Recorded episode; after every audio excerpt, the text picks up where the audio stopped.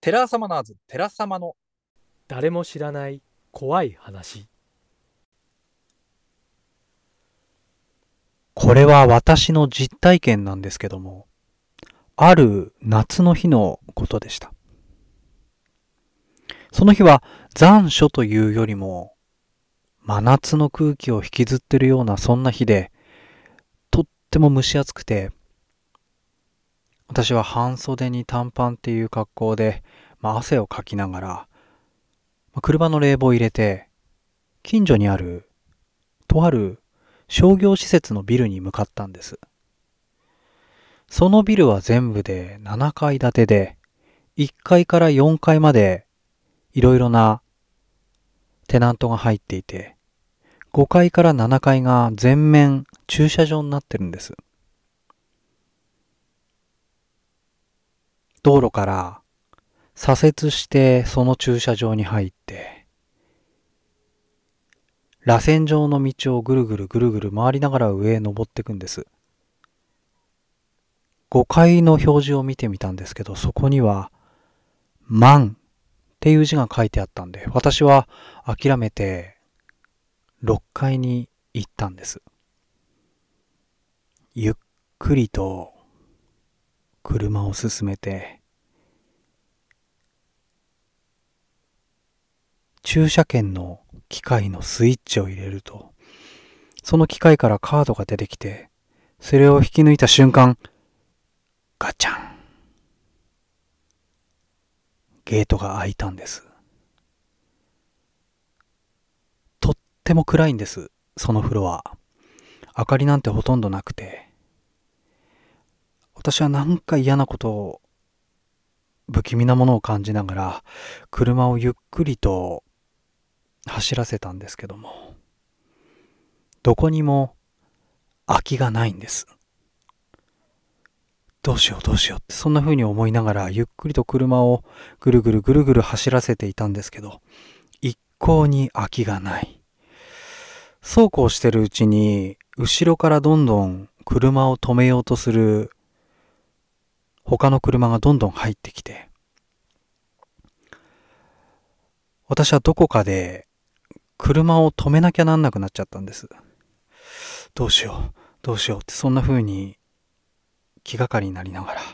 それでも空きがないんです。だから私は、とある場所で、ハザードを焚いて、カッチン、カッチン、カッチン、カッチン。緊張感のある車内で、じーっと、駐車スペースが空くのを待ってたんです。2、3分経った時に、車の外に人の気配感じたんですよ。なんだろうと思ってそっちの方を見ると、髪の長い、半袖の T シャツを着た女性が、買い物袋を下げて、ゆっくりとゆっくりと、こちらに向かってくるんです。年齢で言うと40代前半ぐらいのその女性。私その女性見て一目で分かったんです。この人は買い物を終えたんだって。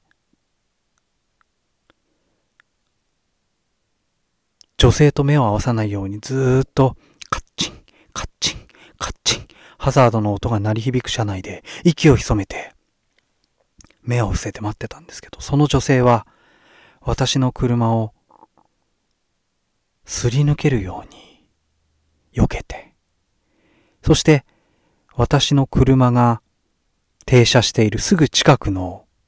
駐車スペースに止めた車に乗り込んだんです。バタン女性が乗った車のドアが閉まる音がして、女性はくりとエンジンをかけて、車を出して出口の方に向かったんです。もう私気が気じゃなくて、はあ駐車スペースが空いた。もうとにかくそのことが分かったんで急いで車をその空いたスペースに滑り込ませて、エンジンを切って、その商業施設に向かったんです。今思ってもゾッとするんですけど、一つだけこの出来事で分かったことがあるんです。駐車場って待ってると開くんですよね。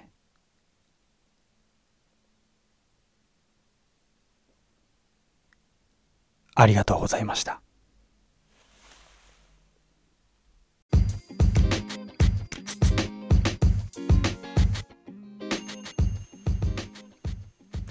はい。というわけで皆さんこんばんは、こんにちは。お疲れ様でございます。テラサマナーズ、テラサマのポッドキャスト、誰も知らない怖い話。今回は私、お手元のソロ回ということで、えー短い時間にはなると思うんですけども、お付き合いいただければ幸いでございます。どうぞよろしくお願いいたします。はい。さてさてね、冒頭に1話聞いていただきました。えー、何でもないことを階段のように喋るという、ことをやってみたんですけどもね。はい。いやー、本当にね、思い出しただけでもゾッとするんですけども、駐車場って待ってると開くんですね。うーん。だから、これは先ほどのお話の後日談にはなるんですけども、やっぱり他の、えーとあるスーパーマーケットの駐車場、もう絶望を感じて満車なんですよ。もうどこも空いてない。そんな時に、ぐるぐるぐるぐる回ってたんですよね。車で。空きスペースはないかな、ないかな、ないかな。しばらく待ってると、開いたんですね。不思議なもんですよね。やっぱり駐車場ってこう、ずっと時間かけて待ってると、開くっていう、そんな大切なことでも忘れかけていたことを、こう、なんかもう一度深く考えさせられるって、そんな出来事がね、たまにあるんですけどもね、皆様いかが、えーでしょうか。というわけでございまして、まあ、あのですね、まあ、しょうもない話はこのぐらいにしまして、はい、えーポッドキャストなんですけども、今回ですね、ちょっと寺様からお知らせ事というかそういうことがありまして、はい、えー何かと言いますと、ポッドキャスト新企画指導でございます。はい。その名も、寺様百物語。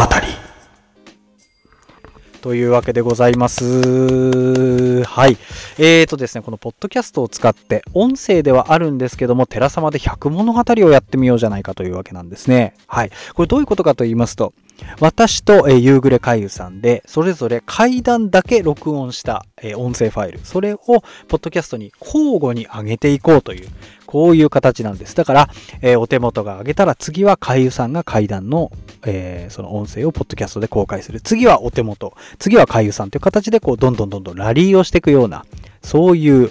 はい。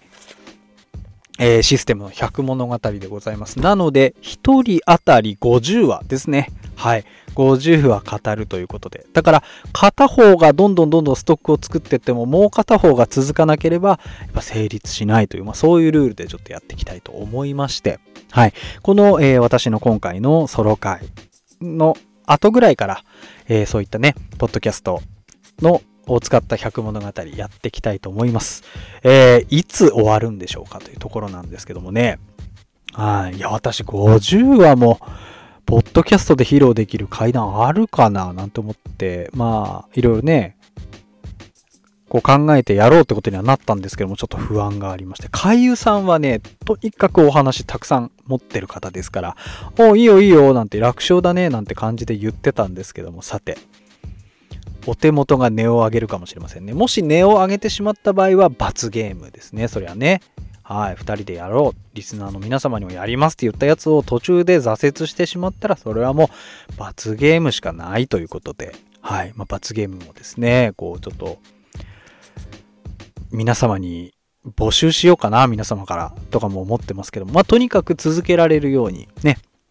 え期限は特に設けてません。ただ、こう、突然たまにですね、二人会でもない、ソロ会でもない、階段だけの音声が上がっていくと思います。一応我々も階段ユニットということでやってるのでね、はい。えー、ポッドキャストのね、中で怖い話はしようってことですが、それとは別にまた階段の音声を上げていきたいと思っております。どうぞ皆様、のんびりとした形で、生温かい目で我々の方をね、えー見守っていただけたらと思います。はい。えーあとですね、えー実は夕暮れワールドの世界という企画も考えております。はい。えこれもですね、まあツイートをして、ね、やりますっていうような形で言ったんですけどもね、さあどんなことになるのか、どんな企画なのか、そのあたりはおいおいですね、えー、いろいろと発表していきたいと思いますので、えー、ぜひともよろしくお願いいたします。えー、そんなこんなでですね、まあ、お手元のソロ会というわけで、えー、行ってまいりたいと思います。よろしくお願いします。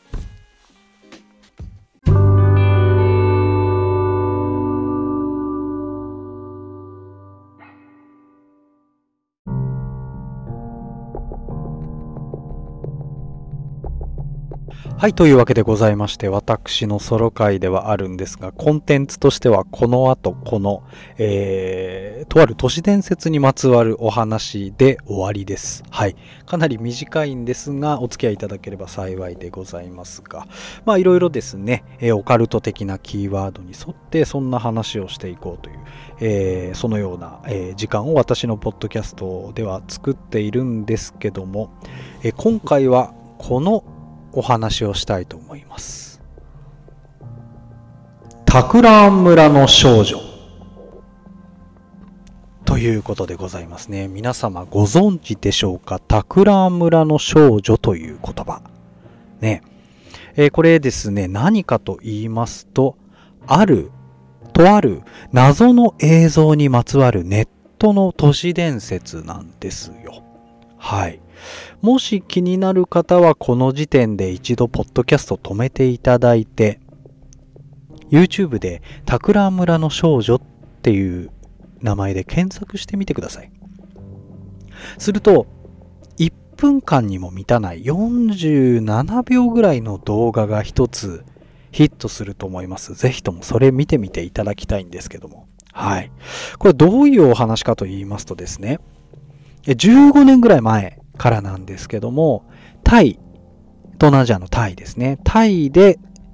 えー、タイにあるタクラン村というところで撮影された、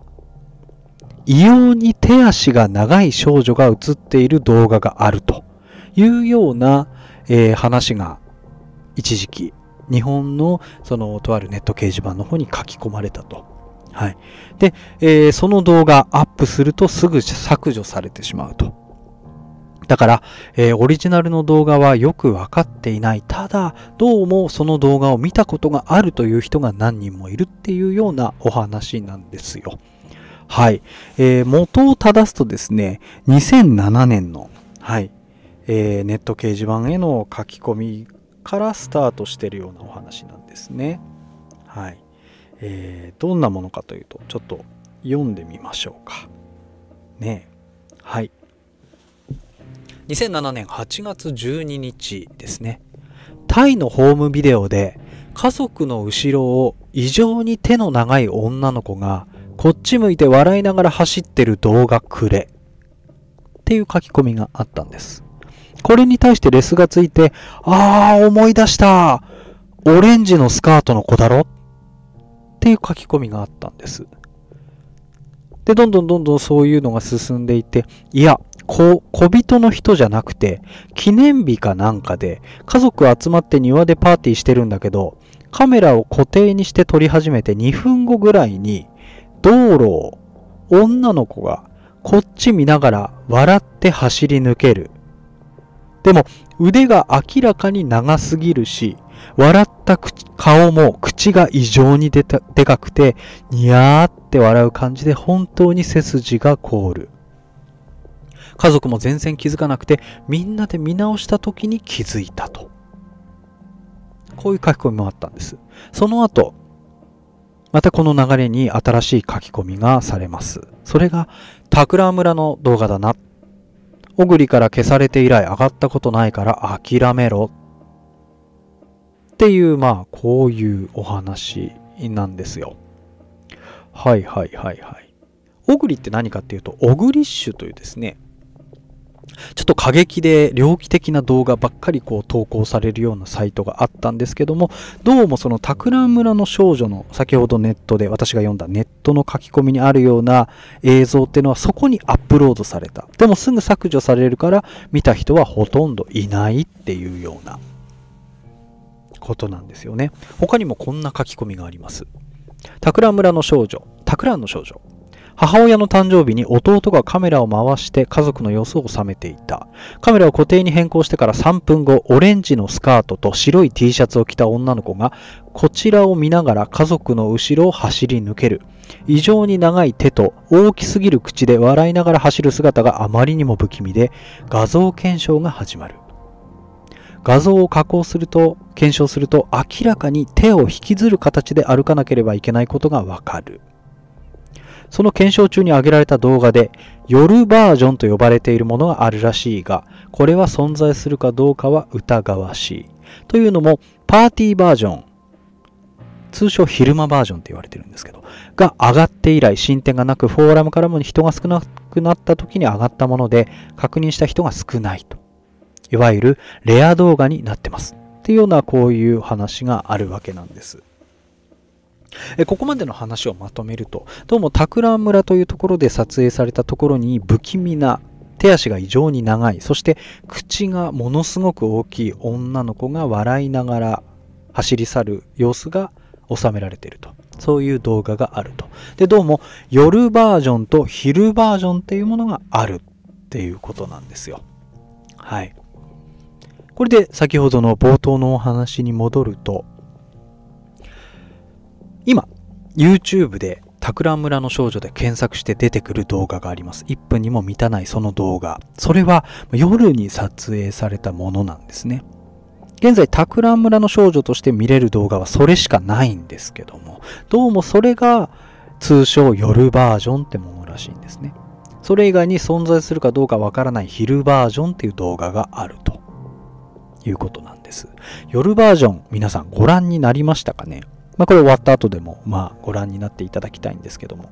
まあ、あの夜の原っぱみたいなところをこう、まあ、ブレブレの状態で月明かりぐらいしかないようなそんな暗い場所をですねカメラがこうブレブレで撮ってるわけですよ。すると画面の左の方からなんかね身をかがめたような四足歩行手足が異常に長い人間のようなものが四足歩行で歩いてくるんですよね。ちょろちょろちょろちょろ猿みたいな動きで。で、何かこう、土管というか何か積み上がってるところに乗ってみたり、そこから降りてまたちょこちょこちょこちょここう、こう正面に向かって走っていったりとか、そういうものなんですよ。それの顔なんかもわからない、ぼんやりとした白いシルエット。白いというよりもオレンジ白いような、そういうシルエットしかわからないんですけども、どうもスカートのようなものを履いてるように見える。で、やっぱ手足は異常に長い。それが、こう、四つ足、四足歩行でちょろちょろちょろちょろっていう。で、動画を撮影してる人は明らかに、ああ、あって感じで、狼狽していて、うろたえていて、それを叫びながら、多分周りにいる人に向かって何か言ってるんでしょうね。そんな感じで叫びながら、その女性が女性と思わしき四足歩行の何かが動き回っているってまあ、そういう動画ではあるんですね。うんでこれがまあ桜村の少女というものなんですけどもこれは心霊動画というよりも何かそのやっぱ物動物生き物だとは思うんですよねその動きを見ても。うんいろんなネットの方で、その、えー、見解があります。いろいろあります。例えば、えー、ザ・ツブロさんというですね、あの、都市伝説考察サイト系の YouTuber の方の動画とか見ると、まあ、いろいろ検証されてるんですけども、はい。えー、なんかどうもですね、その映像、タイで撮影されたものじゃないらしいんですよね。今、タクランの村の少女として出回ってる動画は、タイではなくて、オマーンという国で撮影されたってことがどうも分かったらしいんですよ。だからそもそもタイの動画じゃないんですよね。うん。確かに、私最初あれ見た時に、どうもそのうろたえた撮影者のセリフがですね、韓国語っぽく聞こえて、これやっぱタイの映像じゃないんじゃないかななんて思ったんですけども、どうもあれはオマーンの人の言葉っぽいんですよね。うん。ただネットの掲示板見てるとあれはタイ語ですっていう人もいれば、まあ、とにかくいろんなこう仮説がネット上で溢れ返ってるような状態なんですよね。はい。そして昼バージョンについてもつぶろさん考察してたんですけども、はい。それはとあるですね、ネッ元の書き込み、また別の書き込みが元になっているようなんですよ。はい。それは一体何かというと、はい。これです。2020年の書き込み。ホームパーティーと誕生日会の書き込み。要はその昼バージョンとしてされてる設定ですよね。そのね。の書き込みは映画サイン。ご存知でしょうか ?M ナイト・シャマラン監督のサインって映画があります。メル・ギブソンが主演のサイン。2002年の映画ですね。のワンシーンと一致していると思います。確かにその映画サインの中でホームパーティーをしててそのカメラを、えー、少し先の道の通りの方に向けると建物と建物の間を手足が異様に長いこうエイリアンのようなものがのっしのっし横切るっていう場面があるんですよね。でつぶるさんの考察なんか見るとそのシーンなんかをこう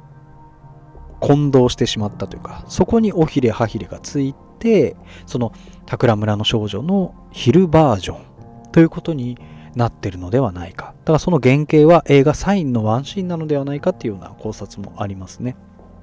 あと他の考察系の YouTuber の方の動画見てみると、タイの精霊なのではないかっ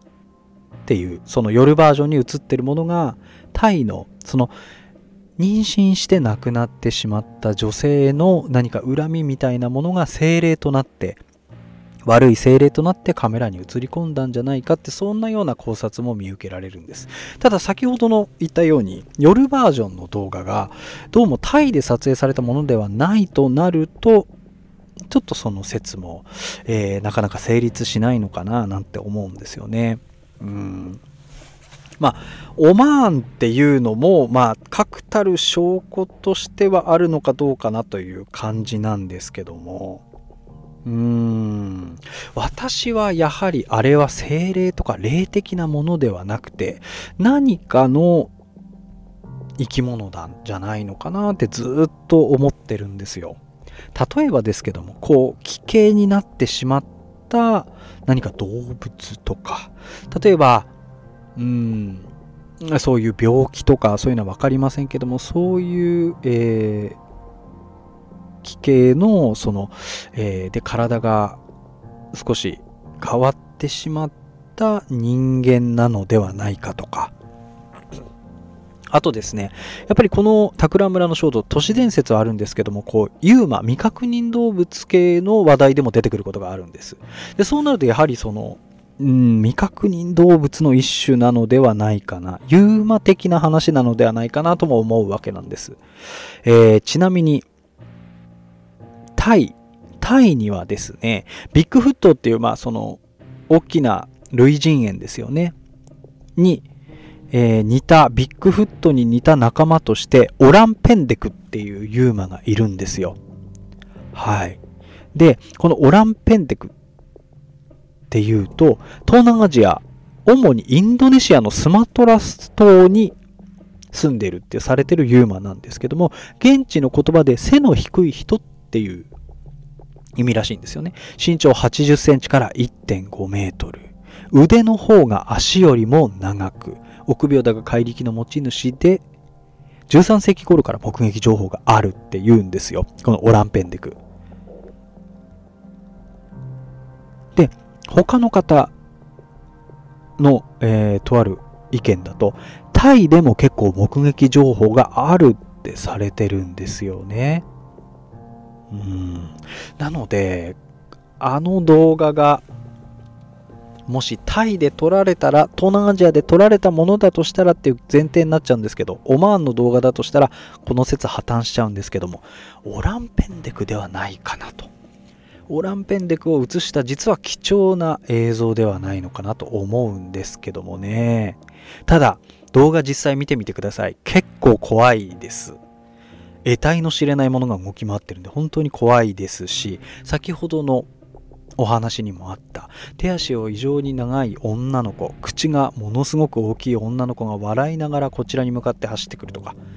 そういう話もあるんでその出どころがやっぱり謎なんですよね。うん。たまたまにあるんですよねネット。これは嘘なんじゃないかっていうような書き込みもいや、それ知ってるよっていう人が現れたりとかですね。まあ、その、俺知ってるよ自体も嘘なのかもしれないですけども、それは定かではない。本当に見た人のリプなのかもしれませんし、レスなのかもしれませんし、そうなると、一体何なんだろうか。ひょっとすると本当の昼バージョン、夜バージョンってものが、実はこの世には存在するんじゃないかなって思うんですよ。そう考えると、まあ、ロマンは広がりますし、いつか見てみたいもんですね。というわけで、今回は桜村の少女についてお話をさせていただきました。皆様もぜひ見てみてください。1分もかかりませんから1時間あれば 60, 60回見れる動画なんで。はい。でねもしこれはこうなんじゃないかあんなんじゃないかっていうもし何かお考えたどり着いた方はぜひとも DM ですとかですねお便りの方で送っていただければと思います。私もこの桜村の少女はうーんそれこそもう十何年かな。はい。自分がその2ちゃんのシャレコアのまとめサイトとかそういうのをこう漁っている時から出会ってずっと実は気になっている存在でもあるのでもしあるなら今後とも動向とか進展を見守りたいと思っております。ありがとうございました。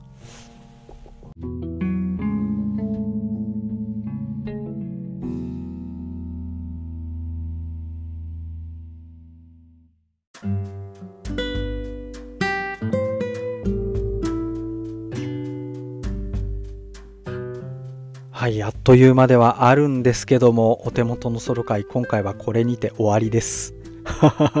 何でも終わりかよって思われるかもしれませんがね、実はあの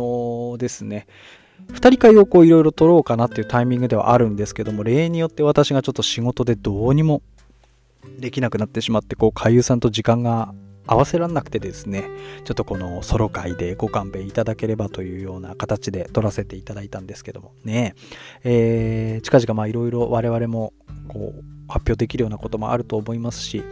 えー、2人会はね、どんどんやっていかなきゃいけないんですけども、えーえー何人かの方に、はい、えーお便りいただいております。ありがとうございます。ぜひともね、あの、二人会の時に読ませていただきたいなと思っておりまして、まだまだ募集中です。24時間365日、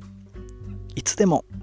待っております。寺様は皆様のお便りをね、皆様のお便り楽しい、こう、投稿がですね、やはり我々の活力になってるという部分もございますので、遠慮せずに、ね、今すぐ、はい、皆さん今スマホ取ってくださいね。この、えーポッドキャストの概要欄ですとかいろんなところで、えー URL 貼り付けておりますので、ぜひともお便りいただければと思っております。はい。で、先ほども申し上げました通り、これから寺様100物語もスタートしていきますのでね、えーそのあたりも気合を入れてやっていきたいと思います。はい。えーというわけでございまして、短いじえー短い時間ではございましたが、お手元のポッドキャスト、誰も知らない怖い話、お手元のソロ会でございました。えー、また、どこかで近々お会いできればと思います、えー、お聴きくださいましてありがとうございました。それでは、皆さん、さようなら。